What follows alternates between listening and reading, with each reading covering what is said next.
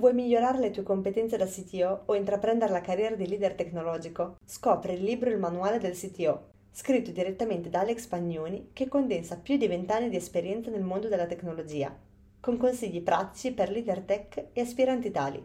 Iscriviti subito alla priority list per rimanere aggiornato sulla data di uscita e riceverlo a un prezzo scontato. Vai su libromanualedelcto.com.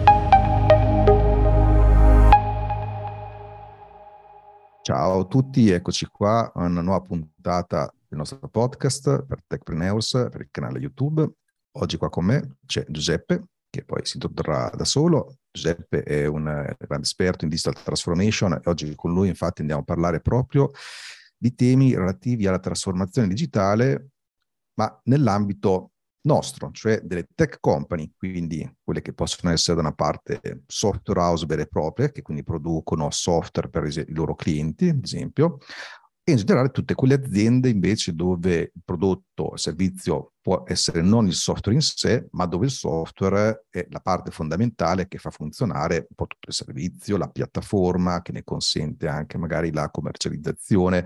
E quindi per me in qualche modo proprio il core business, eh, pur essendo un qualcosa che alla fine non è il suo business in sé, Ecco, quello che può accadere è che paradossalmente magari in queste aziende che sono magari native digitali, in cui c'è un forte utilizzo della tecnologia proprio per il core business come la definizione che siamo appena dati, in realtà ci sono tanti altri aspetti dell'azienda, magari quelli più interni, processi interni, con anche fornitori o altri aspetti, che invece magari sono un po' più vedete, indietro, più tradizionali. Questo è paradossale perché se abbiamo a che fare con aziende digitali native, tendenzialmente si pensa che questo lo sia a 360 gradi, invece nella nostra esperienza accade molte volte che non sia esattamente così.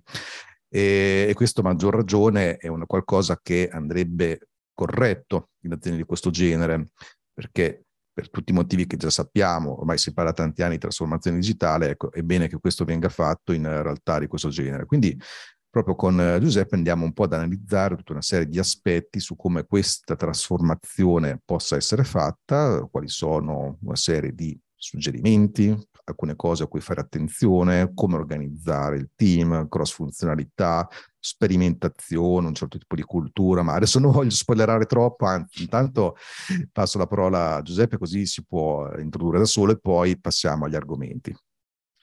Ciao a tutti, io sono, sono Giuseppe, lavoro nel mondo, lavoro vivo diciamo nel mondo digitale da 13 anni, quasi 14.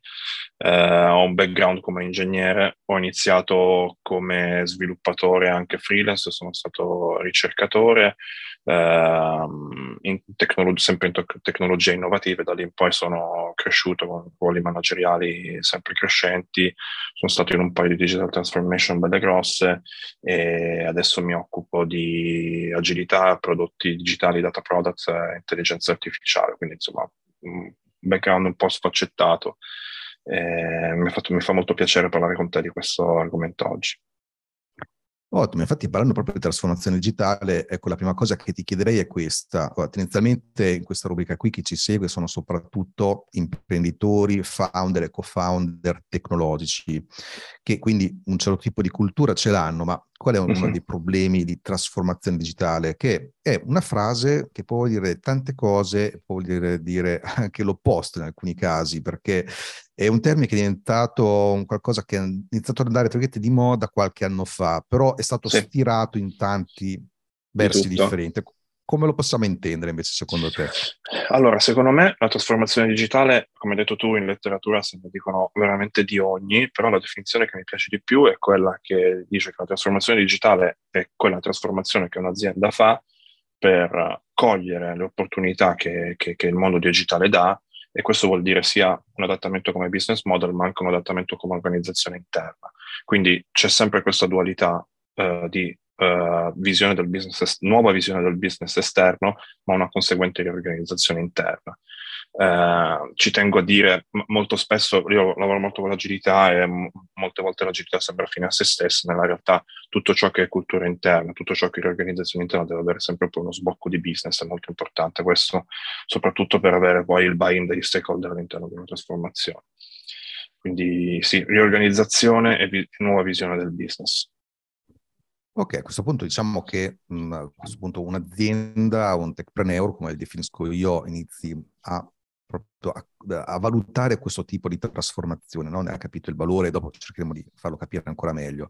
Ma come può partire questo processo? Cioè, una cosa che può disorientare è proprio da quale angolo andare all'attacco di questo progetto, che in realtà non è esattamente solo un progetto, esatto. ma è qualcosa esatto. di molto più ampio. Esatto, sì, uno dei, diciamo che secondo me uno dei, dei, dei, degli errori tipici è quello di vedere la trasformazione come un singolo progetto e non vederla proprio come un processo vero e proprio che impatta tutta l'azienda.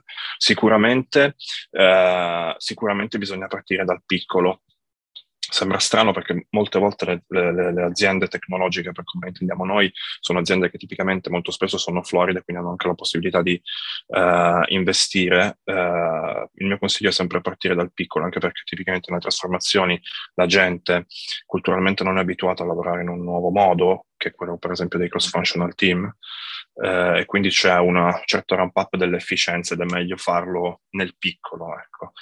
Um, quindi secondo me uh, il, il, primo step da fare è cercare di individuare qual, qual è l'area che, che, può avere la, la, il miglioramento più, più, facile. Tipicamente sono per esempio un nuovo progetto, il disegno di un nuovo prodotto o per esempio un business model leggermente diverso che va, non so, verso la personalizzazione del, del prodotto finale. E, um, la mia idea è di capire qual è questa, diciamo, quest'area dove si può avere l'impatto e costruire un cross-functional team attorno a quest'area. Um, come cross-functional team intendo un team di persone che sono indipendenti, hanno la possibilità di lavorare end-to-end uh, attorno al problema che stanno affrontando. Uh, com- come, vedi, come, vedi, non ho ancora parlato di nuove tecnologie, sto parlando più che altro di una, di una nuova mentalità. Uh, ovviamente poi per lavorare in un cross-functional team servono poi dei tool tecnologici, come per esempio delle board, dei, dei, dei, posti dove condividere l'informazione, però è un qualcosa che viene dopo. L'idea è creare un team che sia uh, autonomo end-to-end attorno, attorno, al singolo progetto. E, questo per me è il primo step, è quello, il passo più piccolo che si possa fare per una trasformazione digitale che abbia un senso. Tra l'altro questo qui dei team cross-funzionali, paradossalmente, è qualcosa che se ci, ci, limitiamo un po' a quella definizione no, che abbiamo dato prima di tech company, ecco, spesso in realtà eh, già c'è eh, nella parte tech, perché quello che un esatto. po' ignorano molte volte no? un po questi techpreneur, founder che hanno un'estrazione un po' meno tecnologica, pur avendo una forte eh, funzione tech all'interno, e che a un certo punto, se l'azienda si è ingrandita, eh, ha un è normale che proprio il reparto tech si organizzi in molti casi proprio per team cross funzionali. E quello che accade spesso è che proprio è questa parte qui che è molto avanti e il resto dell'azienda esatto. è molto indietro. Esatto. infatti è un fenomeno che questo si ripete molto spesso. Non so se anche un po' nella tua esperienza hai notato sì. cose di questo genere. Assolutamente sì. Diciamo che chi lavora, uh, chi lavora col software, diciamo sviluppatori, ma, no, ma, ma, non solo, ha una certa attitudine a lavorare, a lavorare in maniera cross-funzionale, cioè c'è un esperto di una certa area, c'è un esperto di un'altra area, viene, viene facile ed è anche la tecnologia che permette di, diciamo, stimola questa, questa collaborazione. Poi con i framework attuali che ci sono di sviluppo è assolutamente necessaria questa collaborazione.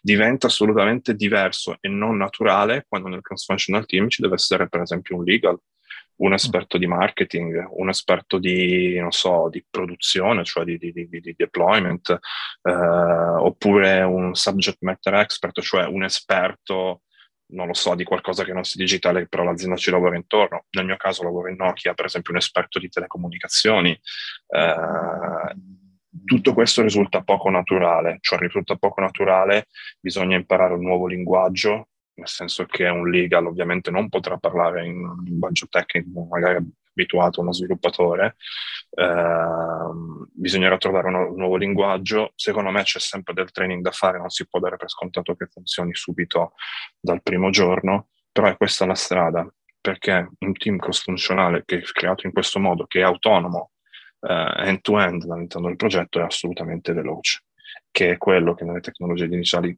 eh, importa di più. Eh, questo è molto importante, però hai toccato veramente un topic uh, molto hot. Sì, tanto infatti dopo sarà bello vedere anche quali sono alcune possibili sfide proprio in quest'area, però ecco, visto che è venuto fuori proprio tutta una serie di ruoli no, che hai iniziato a citare, eh, mi chiedevo con te a questo punto, parlando appunto di trasformazione digitale, se ci deve essere un ruolo all'interno dell'azienda, che può essere una persona interna, un consulente, eccetera, che eh, può portare avanti una, un processo di questo genere, nel senso che se ci pensiamo, quando parliamo anche qui di aziende tecnologiche, escono fuori tanti tipi di ruoli apicali, che sono quelli, ad esempio, da una parte del Chief Technology Officer, che è una fetta di mondo che conosco molto bene col sito Mastermind, ma poi ci sono anche i Chief Information Officer, ci sono i Chief Innovation Officer, ci sono i Chief Digital Officer, eccetera, eccetera. Poi a seconda del contesto possono avere anche nomi diversi, possono certo. essere appunto persone interne, esterne, poi ovviamente c'è anche il board, c'è l'imprenditore. Ecco, secondo te qual è, se c'è il ruolo più adatto, ammesso che sia delegabile a un ruolo, oppure deve essere un qualcosa più imprenditoriale? Chi deve occuparsi in maniera responsabilizzata di questo processo qui? Questa è una bella domanda e, e, come tutte le belle domande, secondo me la risposta più ovvia è dipende. dipende molto. non ti preoccupare, anche nella community del CTO che gestisco esce sempre fuori, dipende, è normale proprio. Eh, lo so, lo so. Eh, allora, ehm, sicura, allora, questa, una trasformazione digitale è sempre vista come qualcosa che strizza l'occhio alla tecnologia e ho visto in, in molte aziende i, diciamo, i fautori della, della, trasformazione digitale sono un po' i CTO. Uh, dipende però dal profilo, secondo me, del CTO. Un CTO che che è diciamo molto verticale sulla tecnologia eh, potrebbe magari non essere l'ideale. Allo stesso tempo avere un CDO, cioè un Chief Digital Officer, che magari è molto, eh, diciamo, un gol chiaro sulla trasformazione, però non ha un grasp della tecnologia, eh, potrebbe, potrebbe essere rischioso, c'è il rischio di staccarsi un po' dalla realtà. Um, non saprei, secondo me dipende anche dalla, da, dalla, natura dell'azienda di per sé e dalla dimensione sia del business sia anche de- dell'azienda come, come, come, entità, come numero di persone e come sfide tecnologiche che sta affrontando non, non, non, so se c'è una risposta chiara. Per le aziende, diciamo, tipicamente non tecnologiche viene quasi naturale averci un chief digital officer esterno che, che, che porti avanti la trasformazione digitale, ma perché è un qualcosa che è totalmente nuovo, che si aggrappa a un business che, che magari con la digitalità non ha, non ha niente a che vedere. Però per un'azienda, per un'azienda tecnologica io penso che il CTO forse se è un qualcosa che appartiene a quell'area lì, insomma. Sì, tra l'altro infatti su questo ver- verificherei anche proprio qual è lo stadio in cui si trova l'azienda mm. in un processo di questo genere. Perché ad esempio, hai fatto un proprio esempio dell'azienda che non ha la cultura digitale pur avendo la funzione tech importante e quindi magari si affida ad un chief digital officer anche esterno. In quel caso io lo vedo come un tipo di ruolo che in una fase iniziale è importante perché aiuta anche il board, l'imprenditore, la mm. direzione a direzionare correttamente questo tipo di progetto, ma dal mio punto di vista dovrebbe avere l'obiettivo a un certo punto di, eh, di terminare questa collaborazione, cioè io lo vedo male in molti casi in cui c'è sempre un chief digital officer persistente, perché per come vedremo dopo la definizione e anche come portare avanti questo progetto, a un certo punto non è che hai la funzione digitale, cioè è l'azienda che diventa digitale, digitale devi avere certo. No? Quindi un ruolo specifico di questo a un certo punto lo vedo in molti casi superato, poi dopo deve diventare una cosa operativa normale che fa parte della nuova mentalità, della nuova certo. cultura, eccetera. Quindi un po' questo è un po' come lo vedo, quindi a un certo punto effettivamente diventa una cosa che in alcuni casi rimane in capo proprio al CTO, che invece è una figura residente interna che continua e dovrebbe premiare un po' la cultura. Eh, questo è un po' diciamo come sì. approccio che si potrebbe mettere. Posso dirti che per mia esperienza uh, è difficile capire quando una trasformazione è veramente avvenuta, è una cosa che è estremamente difficile, tipicamente questi tipi di cambiamenti, soprattutto culturali, uh, appena va via diciamo la persona che, che spinge in, in, quella direzione, tipo come una ferita che si, che si rimargina e alcune vecchie abitudini ritornano sempre galla. Uh, sì, direi che è difficile capire quando una trasformazione è veramente avvenuta. Parlerei sì, sì, sicuramente di stadi di trasformazione, però in questo caso hai, hai ragione. Ok, allora parlando proprio di stadi, no? dopo che abbiamo deciso di iniziare con, questo, con questa trasformazione, quali stadi vedi in un percorso di questo genere? Allora, secondo me eh, ci sono, adesso ci sono diversi, eh, diversi, diversi, framework per capire insomma eh, come attivare una trasformazione, come, come, come, portarla, come portarla, avanti. Io eh, ce, ce n'è uno che mi, sta, che mi, sta, molto a cuore, che ho imparato da Filippo Passerini, che è l'ex CIO di Procter Gamble, quindi insomma una persona che ha digitalizzato una delle aziende più grandi al mondo e ha sicuramente la sua uh, credibilità in questo, questo ambito. Eh, quindi direi che il primo, il, primo step, il primo, step, è sicuramente quello di trovare, come dicevo prima, una nicchia, un qualcosa di piccolo, un qualcosa di, uh, nel, nel, quale l'impatto può essere grande. Per fare questo bisogna capire il contesto dell'azienda stesso. Non c'è una, non c'è una risposta chiara, ma è assolutamente importante capire il contesto in cui, in cui ci si muove uh, un qualcosa di piccolo, con, con, un, team, con, un, team, con un team, molto piccolo. Uh, in questo momento, secondo me, quello che dovrebbe guidare la persona che guida la trasformazione è l'entusiasmo, cioè uh, di resistenze ce ne saranno milioni, è, è, l'inizio di una trasformazione anche avendo il buy-in del board Uh, ci sono sempre un po' di resistenza al cambiamento, quindi in questo momento uh, quello che importa è averci un, un, forte entusiasmo, la voglia di prendere un po' di uh, porta in faccia e sicuramente il linguaggio da utilizzare in questo, in questo momento è il pitch, cioè avere delle frasi d'effetto o comunque ri- riuscire a spiegare in poche parole quello che si vuole fare. Ecco questo secondo me è importante. Quindi questa è proprio la fase iniziale, capire qual è la nicchia nella quale si può lavorare per prima, che possono essere, ce ne sono veramente tantissime, per esempio un miglior, un miglior utilizzo dei dati, uh, piuttosto che la creazione di un prodotto che magari è un po' più customer centric. Uh, insomma, ci sono tante, tante, cose che si possono iniziare a guardare. Ma il primo passo è cercare di trovare una nicchia piccola. Uh, nel framework di Pasterini questa fase è chiamata Anticipate ed è la fase più innovativa, insomma. Quindi diciamo quello che si suggerisce è proprio di andare a piccoli passi, cioè di dire, piccoli passi. mangiare l'elefante a singoli bocconi, esatto, di evitare esatto, un po' sì. l'approccio Big Bang che potrebbe anche farle esplodere l'azienda. Esatto, esatto, sì, sì. Uh, gli approcci Big Bang, no, li, ne, diciamo, ne ho visti poche volte, la letteratura è piena dei motivi per cui non vale la pena farlo, ecco. E molti li ho, anche, li ho anche vissuti su di me, cioè i, i budget enormi, le, le velleità enormi magari fanno molto, risuonano tantissimo uh, nei media, però poi nell'atto pratico sono veramente difficili da portare avanti in maniera efficiente, ecco. Quindi no, primo chiaro, stadio... Chiaro anticipare. quindi diciamo questo framework, no? dicevi ha diversi stadi, tra i quali questo sì. qui Anticipate, eh, quali, quali, quali, diciamo porta come, come, struttura il framework?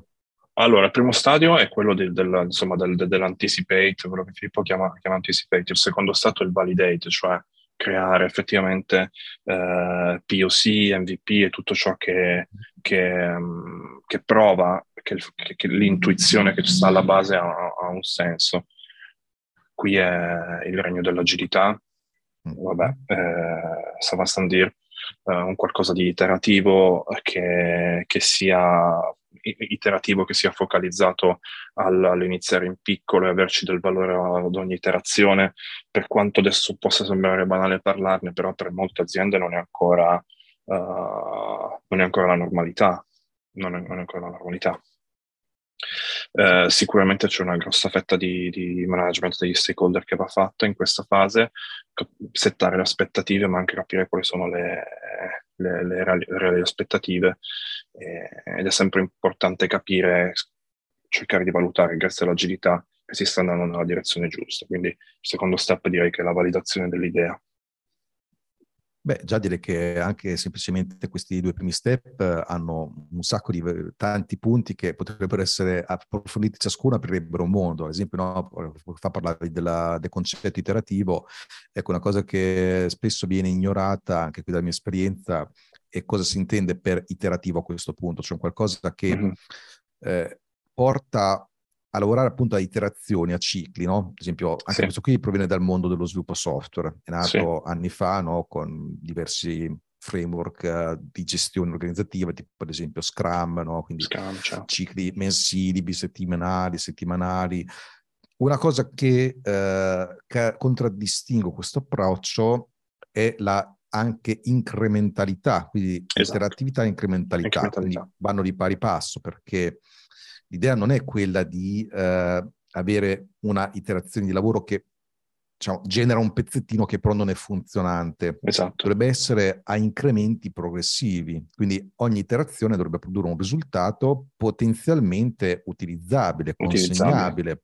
Questa è una cosa che appunto nel mondo tech lo si dà per scontato, ma per quello che sono i referenti anche che adesso ci staranno ascoltando, non è così tanto effettivamente ben compreso e qui fa molto la differenza di nuovo perché eh, questo è anche un modo per avere una innovazione, una trasformazione che è tangibile, appunto tangibile. a piccoli passi, senza dover attendere i classici sei mesi, un certo. anno, due anni, e poi magari quello che è stato portato è sbagliato. Cioè, questo è un continuo test che porta ad avere un po' anche quell'agilità che dicevi prima. Quindi mi ha fatto molto piacere, insomma, sentir parlare anche di MVP, di POC, eccetera, perché anche questi qui sono termini che derivano molto sempre da prodotti digitali, software, sviluppo sì. software, no?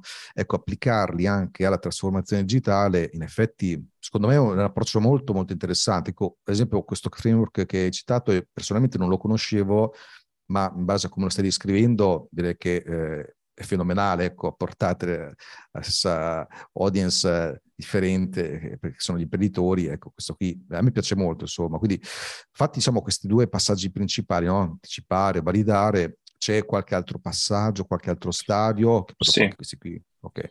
Quindi, diciamo, siamo in uno stato in cui abbiamo avuto un'ottima intuizione, abbiamo creato uh, un cross-functional team ad- attorno a questa idea e abbiamo provato che questa idea ha, ha, un senso e ha dei risvolti di business positivi. Quindi non, non abbia, cioè, siamo arrivati in questo, in questo, stato qua dove l'idea è concreta. Il passo successivo si chiama leverage, che è quello di scalare questo, questo approccio, non l'idea stessa, questo approccio a, a, magari a tutto quel ramo di business, quindi ehm, espandere questo nuovo modo di lavorare, questo nuovo modo di affrontare i clienti, eccetera, ehm, a, a, questo, allo stesso ramo di business eh, e iniziare a parlare di efficienza, perché nei passaggi prima siamo partiti piccoli, abbiamo provato che tutto funzionava, però è stato un po' un ramp up anche delle persone. A volte nelle digital transformation c'è l'onboarding di persone esterne o di altri esperti software, cose di questo genere. Quindi in questo momento abbiamo un team che è consolidato, che ha imparato un nuovo modo di lavorare. È il momento di iniziare a parlare di efficienza e di poterlo espandere al, al business. Secondo me questa è una fase molto delicata perché è la fase dove c'è l'onboarding di più stakeholder, quindi insomma una fase veramente delicata, gestire bene la comunicazione sia interna che esterna e dare sempre un occhio ai KPI del prodotto stesso che, che si è messo sul nuovo, nuovo, prodotto, o comunque i KPI che parlano della, di come bene sta funzionando quello che stiamo creando. Sembra che questa sia anche a questo punto la fase in cui più di tutte la cosa diventa un cambio culturale a livello culturale, no? Esatto. Se parlavi no, di scalarlo e quindi effettivamente, come dici tu, è molto delicato e può avere tutta una serie di sfide che dopo, infatti, magari le andiamo un po' ad analizzare. Quindi sicuramente sì. questo è il momento in cui l'azienda fa la sua vera trasformazione dal punto di vista più ampio possibile. Immagino, insomma, questo qui, anche in base a questo framework. Ehm, volendo fare un po' anche degli esempi di cosa potrebbe essere trasformato digitalmente in un'azienda? No? Hai qualche caso, qualche esempio che possiamo portare per far capire in maniera anche pratica cosa può essere fatto per migliorare l'azienda da questi punti di vista, anche singoli casi, singoli progetti, non per forza l'intera azienda. Ecco. Pensiamo per esempio a un'azienda che ha come diciamo, prodotto un prodotto software e vuole trasformarlo con un business model as a service, per esempio cioè vuole dare la possibilità di uh, vuole dare ai, ai, suoi clienti la possibilità di usufruire del prodotto e pagare solo per quanto lo usano. Okay? Tecnologicamente a volte questo passo può essere piccolo o non troppo piccolo, diciamo, uh, però se lo si affronta col, con, con, un mindset, con, un mindset, diverso, ecco, può essere sicuramente un buon banco di prova, magari un prodotto piccolo, magari alcune funzionalità o cose di questo genere, può essere un buon banco di prova. Un'altra cosa che a, a me sta molto a cuore è l'utilizzo dei dati, perché penso che insomma cioè, siamo, siamo, direi che siamo certi che non tutti li utilizzano bene, o almeno per quanto dovrebbero. Eh, già per esempio poter analizzare bene i dati del, del, del mercato, creare una single source of truth dei dati, eh, cioè utilizzare al meglio i dati o creare delle, delle dashboard che danno fuori de, degli insight sui dati stessi è anche un, un, un, un ottimo, diciamo, campo di battaglia dove far sperimentare un cross-functional team dove non solo bisogna analizzare i dati, ma anche dargli un significato. Ecco. Quindi il, il cross-functional team diventa veramente corale e può essere, può essere un, altro, diciamo, un, altro progetto che, un altro progetto interessante. Un altro ancora, per esempio, dare la possibilità di uh, personalizzare il prodotto dell'azienda stessa.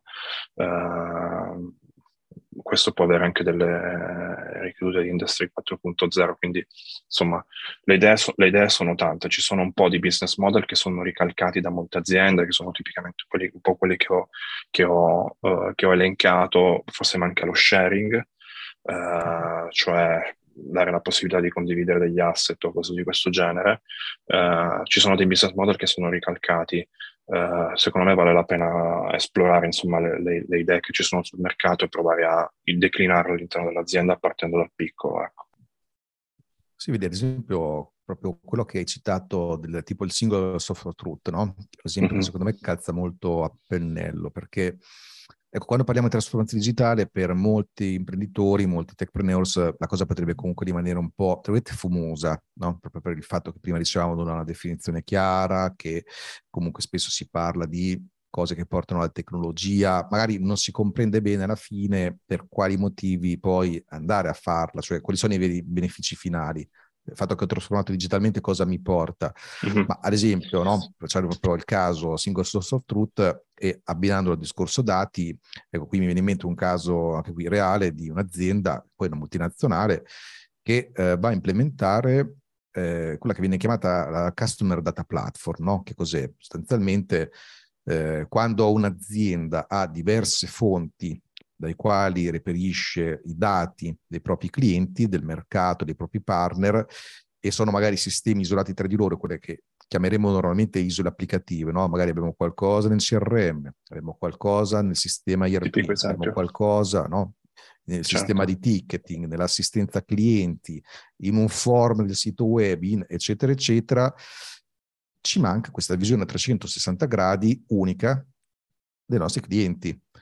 E esatto averla ci consente di fare delle cose che sono molto potenti, ci possono consentire di, ad esempio, vendere molto di più, vendere meglio, perché esatto. nel momento in cui io i miei clienti li conosco bene, raccolgo i dati, si trasformano in informazioni, sono in un'unica piattaforma che diventa azionabile, ecco che nel momento in cui io conosco bene qual è il percorso del mio cliente da quando non mi conosce a quando diventa mio fan, ho i dati o gli strumenti tecnologici, gli posso mandare dei messaggi di marketing nella fase migliore, esatto. magari sta valutando, gli mando certi tipi di materiali, dalla CDP viene fuori che ha anche fatto un, un, ha scaricato un qualche nostro materiale, ha fatto una prima richiesta di informazione, faccio un altro tipo di azione. Ecco, questa esatto. è fantascienza nella maggior parte delle aziende, ma chi le implementa queste cose, che si trasforma in questo senso qui, può avere un vantaggio competitivo enorme, nel enorme, senso che sì.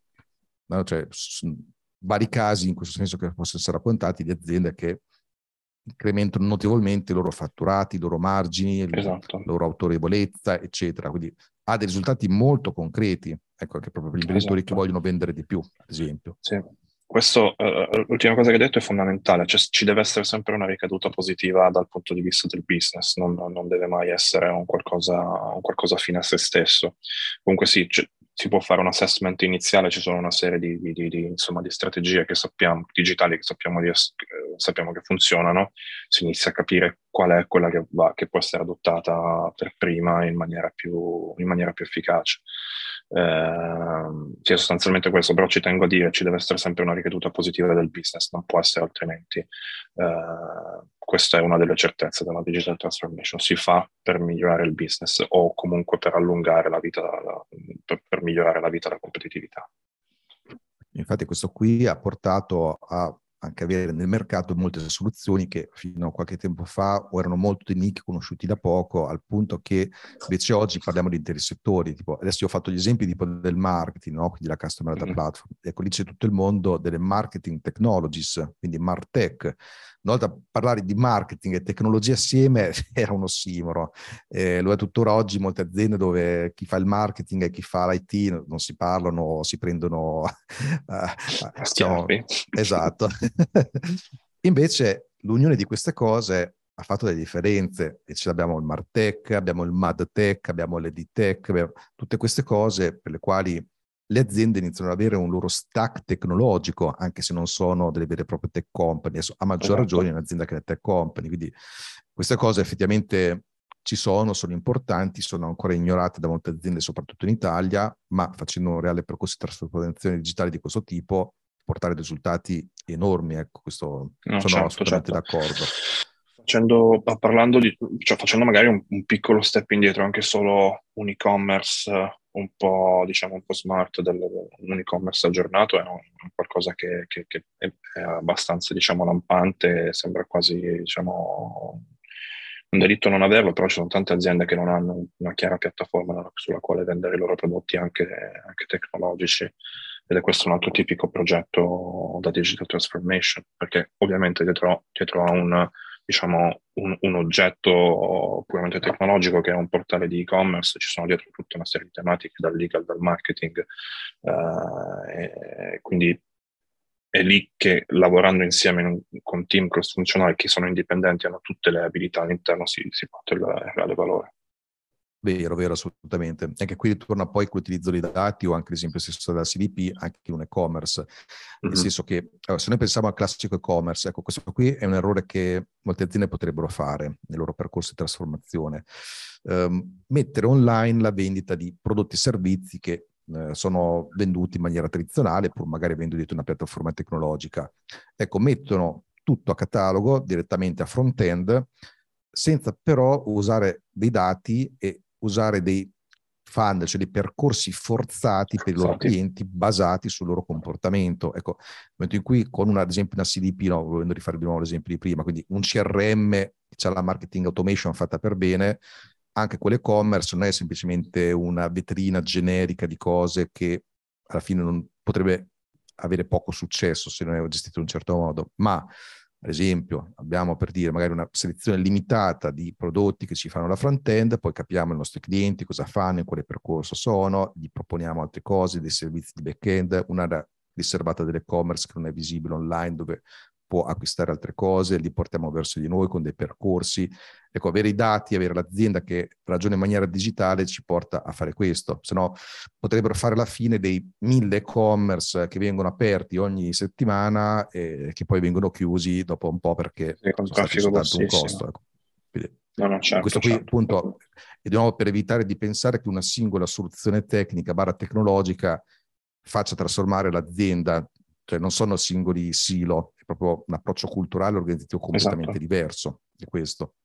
Esatto. E, ecco, su questo infatti ti volevo chiedere un po' di cose. Cioè, adesso abbiamo fatto un po' di esempi, abbiamo fatto capire come è strutturato questo punto in base a questo framework, un processo di trasformazione digitale. Eh, abbiamo anche lanciato là qualche int, tipo il discorso del team cross funzionale, eccetera, eccetera.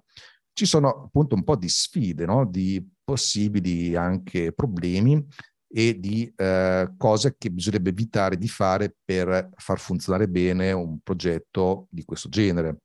Eh, anzi, già il fatto che io stesso no, ho ripetuto il progetto è un errore perché in realtà, come abbiamo detto prima, è un cambio culturale. Cioè, questa qui già, ad esempio, è proprio uno di quei errori da evitare. Ecco, ti volevo chiedere un po' di queste cose qui, se puoi anche dalla tua esperienza citare quali sono sì. queste sfide e problemi da evitare. Allora, secondo me, abbiamo, abbiamo, iniziato a parlare del cross-functional team perché secondo me è la prima, diciamo, entità che, che, che diciamo, può guidare una trasformazione e sicuramente i problemi principali che, che si possono trovare in, all'interno del setup di un cross-functional team sono i problemi di leadership che ci possono essere. Abbiamo detto che un cross-functional team racchiude Uh, sviluppatori che magari uh, riportano al CTO o comunque una funzione puramente tecnologica, magari c'è il legal che riporta una funzione legal, uh, c'è il marketing che magari ha una funzione ancora diversa dal legal. Quindi abbiamo un gruppo di persone alle quali è affidato un compito che è lo stesso compito, eh, per il quale magari c'è un process owner o un product owner o una persona che è responsabile dell'output di questo, del lavoro di questo functional team, però ci sono tutta una serie di line manager che sono diversi fra di loro. E questa per alcune aziende che non sono abituate a lavorare con cross-functional team è una situazione atipica, perché tipicamente eh, line manager è abituato a lavorare con il team, il team riporta tutto a se stesso, ecco, quindi dinamiche completamente diverse. Quindi il fatto di averci più leader che devono mettere in condivisione, tra virgolette, stiamo parlando di risorse, ma sono persone, ecco, uh, questo è, è, è, una cosa assolutamente delicata che ha bisogno, secondo me, di un chiaro discorso iniziale, un monitoraggio di quello che sta succedendo eh, e, e, ha bisogno secondo me anche della formazione, riconoscere anche quando si fa bene e quando si fa male. Questo perché sappiamo che le persone seguono le linee gerarchiche in azienda esistono e, e, vengono seguite anche inconsciamente. E il rischio è di disperdere un po' l'energia del cross-functional team. Quindi, prima cosa da cui stare attenti è il numero di leader che insistono uh, sul cross-functional team. Uh, non so cosa ne pensi tu di questo su sì, linee sì, gerarchiche. Questo, questo, è un problema ricorrente, ne parlavamo anche oggi in un evento ehm, online del sito Mastermind, quindi ripartendo sempre esempio della tecnologia che effettivamente a un certo punto eh, ci sono problemi di questo genere qui che portano a lentezza, bottlenecks eh, mm-hmm. eh, di vario genere Infatti, nel caso specifico di cui si parlava, la cosa era proprio all'interno di cross, team cross funzionali, dove c'era una dimensione di team che non era ottimale. Cioè, l'azienda era partita con tanti singoli team, perché l'azienda eh, in quel caso già era una scale up, cioè è tuttora una scale up che ha centinaia di persone nel, nel, team prodotto, quindi stiamo parlando di una cosa veramente vasta. Giusto. e chiaramente ecco, quando siamo così non parliamo di un singolo team, parliamo di tanti team che collaborano a differenti aspetti di un prodotto, ecco, hanno testato differenti dimensioni, quindi anche con eh, leader che gestivano team più piccoli di tre persone, team di sei persone, team di otto persone, con quello da tre, per esempio, portavano dei problemi di leadership importanti perché poi l'overhead organizzativo era veramente troppo, c'erano line mm. manager da una parte, eh, gestori di questi team dall'altra, diventava un problema anche di comunicazione che poi portava anche a livelli intermedi di, di a loro volta di manager, cioè un qualcosa che alla fine è stato un pochino smantellato aumentando le dimensioni di team riducendo tutta questa parte qui di, di leadership e portandola in maniera molto più efficace. Ecco, quindi effettivamente questi qui sono tutti temi da considerare, soprattutto poi quando abbiamo dei team cross funzionali che poi all'interno parlano anche linguaggi differenti, con culture esatto. interne differenti. Un, altro, un altro tipico problema è il problema del budget, nel senso sì. che quando ci sono tante, cioè c'è l'IT, c'è il legal, c'è il marketing, ma che budget si usa, chi mette i soldi, eh, è il budget mio, il budget tuo, ecco, questo è anche un altro, un altro problema che può creare bottleneck, come, come, come dicevamo prima. Uh, secondo me la soluzione a questo è, mentre prima parlavamo di un assessment iniziale, training, monitoraggio delle, de, insomma, dell'andamento, qua secondo me serve un, un chiaro agreement all'inizio e ne parlavamo anche un po' su, uh, sul CTO Mastermind qualche tempo fa su come allocare il budget per i vari, per, per i vari prodotti, quanto alloco, quanto non alloco. Ecco, qua l'idea secondo me è capire qual è il budget che possiamo permetterci di, di utilizzare e cercare di massimizzare l'utilizzo di questo budget. Uh, però sono discorsi che devono avvenire prima, uh, non in corsa, perché in corsa è veramente poi strozzante per il team. Ecco. Sì, infatti questo qui andrebbe messo in una sorta di checklist eh, da, da sfruttare prima di far partire una, un processo di questo genere. Effettivamente, ecco, potremmo proprio realizzarlo un giorno una checklist di questo Mhm, genere, sì. così diventa, ecco, no, infatti, ecco, riciclando insomma, le esperienze, i problemi visti, eh, quello potrebbe essere qualcosa che può dare il boost a certe situazioni. Ecco, no, sicuramente era questo che hai detto il budget, in effetti è un altro di quei sintomi che la cosa non è stata impostata correttamente. Mhm. E quindi su questo assolutamente sono d'accordo. C'è qualche altro aspetto che secondo te va considerato, altre sfide potenziali? Secondo me, ehm, tornando, stanno sempre intorno al cross-functional team, secondo me sono i silos di informazioni che si possono creare, del tipo, non so, IT ha un certo tipo di informazioni che, che non vuole per qualsiasi motivo, anche inconscio, magari non condividere con, con, con i legal o comunque con un'altra parte dell'azienda, questo per mille motivi. Eh, ecco, questi silos secondo me sono anche un qualcosa che possono rallentare l'andamento del team e che vanno, insomma, cioè, per, quel, per, quello che è possibile, vanno ricon- riconosciuti. Ed è per questo che parlo sempre di training, perché comunque bisogna anche insegnare alle persone di riconoscere queste tendenze al protezionismo delle informazioni e cercare di, insomma, di superarle, ecco. No, chiaro. Tra l'altro anche su temi correlati mi viene in mente anche questa cosa qua che eh, un po' no, come discorso cross-funzionale per molte aziende è qualcosa di nuovo, no? Per il quale ormai c'è una letteratura consolidata, ci sono tanti mm-hmm. modi di gestione e così via. Però è sempre visto come qualcosa che in alcuni casi potrebbe essere sperimentale. In realtà gli aspetti sperimentali di un processo di trasformazione digitale sono tanti, anzi sì. la maggior parte è proprio sperimentazione direi esatto. ed è una cosa che potrebbe essere antipatica a molti techpreneur è proprio questo aspetto qui che i progetti potrebbero fallire anzi in alcuni casi è un bene quando falliscono sì. eh, su questo penso che si possa dire eh, tanto esatto. ecco sì, sì, la, la, sicuramente in ogni tipo di trasformazione, cioè la trasformazione ti dice se tu arrivi a digitalizzare la tua azienda, sicuramente avrai un miglioramento della tua performance di business e finanziaria, ok? Il come farlo, ci sono delle linee guida, ma non c'è mai una ricetta chiara scritta nella pietra.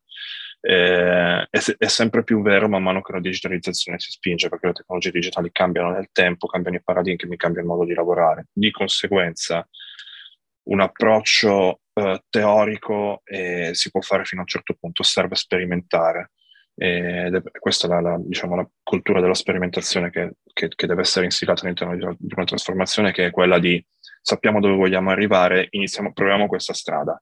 Il, il proviamo questa strada vuol dire che ci potrebbe essere un fallimento dietro l'angolo, ed è per questo che diciamo, abbiamo detto fin dall'inizio di partire più piccoli possibile, andare a passettini, eh, però è una un'eventualità, è un'eventualità che, che è un'eventualità dalla quale si può imparare molto se si può imparare molto se quella uh, data-driven culture di cui abbiamo parlato prima, cioè questa ottica di guardare i dati, di cercare delle prove reali, di sperimentare e averci un ritorno chiaro del, da, dal mercato, se questa cosa è veramente capita e, e messa poi in pratica.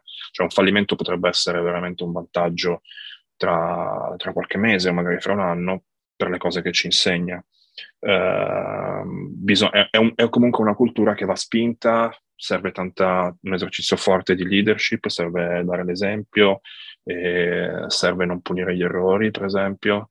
Eh, ci sono n mila libri su questa, su questa cosa, penso che l'ultimo L'ultimo che, che, è venuto fuori è quello su Netflix, No Rules Rules, dove passa, parla tantissimo della possibilità di sbagliare, ecco. Uh, però è, è, veramente, veramente, importante. Mi rendo conto che quando i budget sono ristretti, quando una, qualcosa si fa, diciamo, uh, a denti stretti, sapendo che va fatta, dire guarda che potrebbe andare male è pesante, è pesante da dire ed è per questo che bisogna proprio uh, misurare bene i passettini che si fanno, però non si può evitare questa, la, la, la possibilità di sbagliare. Ecco. Vero, vero, sono molto d'accordo, molto d'accordo e anche questo qui della sperimentazione quindi è assolutamente un punto da tenere in considerazione proprio nella modalità che abbiamo appena detto, perché sì. è qui che veramente si possono creare trasformazioni di vero successo, sfruttando anche i dati che arrivano da singoli piccoli failure, no? Quindi sì. con questo riusciamo poi quindi insomma a tarare bene anche il percorso, a fare tutte quelle piccole correzioni di rotta che ci portano ad un risultato finale importante che appunto poi di solito porta anche un cambio culturale. Ecco. Anche da questo punto di vista qui, no, il fatto di spesso considerare progetti invece che cambio culturale vero e proprio, anche qui hai qualche, qualche consiglio, qualche aneddoto? Um, ma allora, alcune considerazioni che posso, che posso, farti è che tipicamente se un'azienda anche tecnologica ha un certo successo, quindi ha magari sul mercato da un po' di anni, inizia ad averci una certa predittibilità del business stesso, cioè sa che da tot effort, tot budget in R&D ci sarà poi un tot budget, un, un, tot risultato finanziario dopo, um, dire ok, proviamo a fare un, dobbiamo fare un as a service perché vediamo che i nostri competitor lo fanno, tutto ci dice che è quella cosa che ci manca, che dobbiamo iniziare a fare, dobbiamo iniziare a mettere un API fuori e cercare di capire come, come possiamo venderla. Uh, dire questo budget che mettiamo qui non sappiamo che ritorno avrà nel breve, è un qualcosa che è molto forte da dire a un imprenditore, eh, me ne rendo conto, però è qui, è qui, diciamo, tecnologicamente il passo è piccolo, culturalmente il passo è, è abbastanza grande, quindi eh,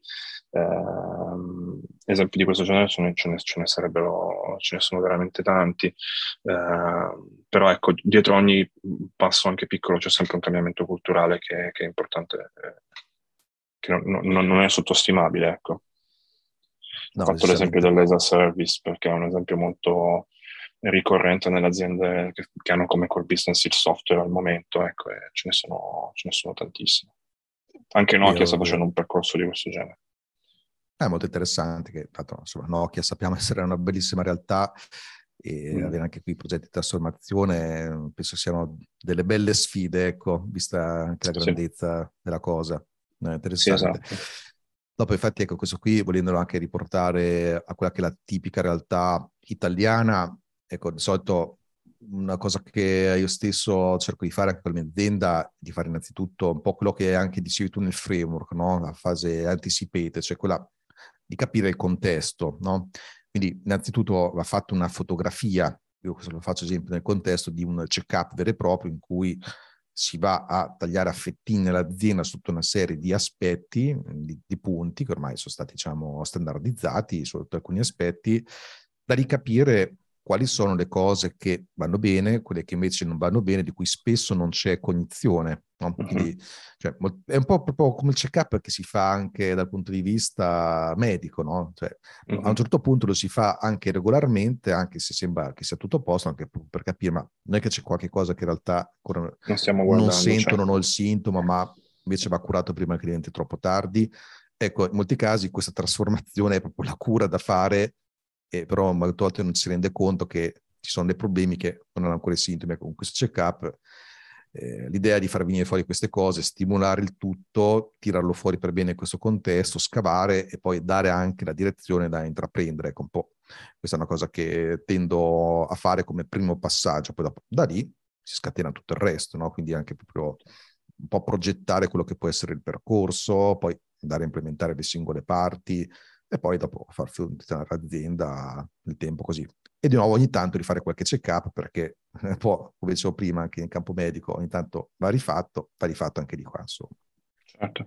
Magari adesso possiamo parlare un attimo di tecnologia, perché questi check-up di cui tu parli sì. ehm, funzionano e sono più facili da fare e, e, meno dolorosi da fare se uno utilizza, se uno è abituato a lavorare, per esempio, in una maniera digitale, scusa se utilizzo, se utilizzo, il termine, cioè se alcune cose sono tracciate in un certo modo, eh, se la gente è abituata a lavorare insieme su delle piattaforme di condivisione, cose di questo genere, se l'accounting è fatto in una maniera vera e propria digitale, non sugli Excel eh, che sono sul computer di qualcuno. Ecco. Esatto. Eh, più, più uh, c'è l'adozione di queste piattaforme, un modo di lavorare più digitale, cioè la volontà di sapere che quello che faccio deve essere in qualche modo tracciabile, non per un controllo, ma appunto per capire un po' i flussi, i flussi aziendali. Ci sono tantissime di queste piattaforme, da Atlassian o tantissime, senza stare a nominare, uh, rendono questi check-up uh,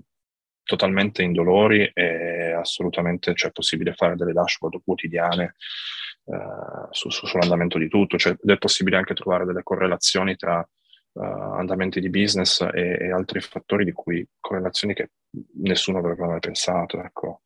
Uh, però sì, è, è, questa cosa, la parola del check-up mi, mi, risuona molto e ha molto a che fare con, con il modello digitale.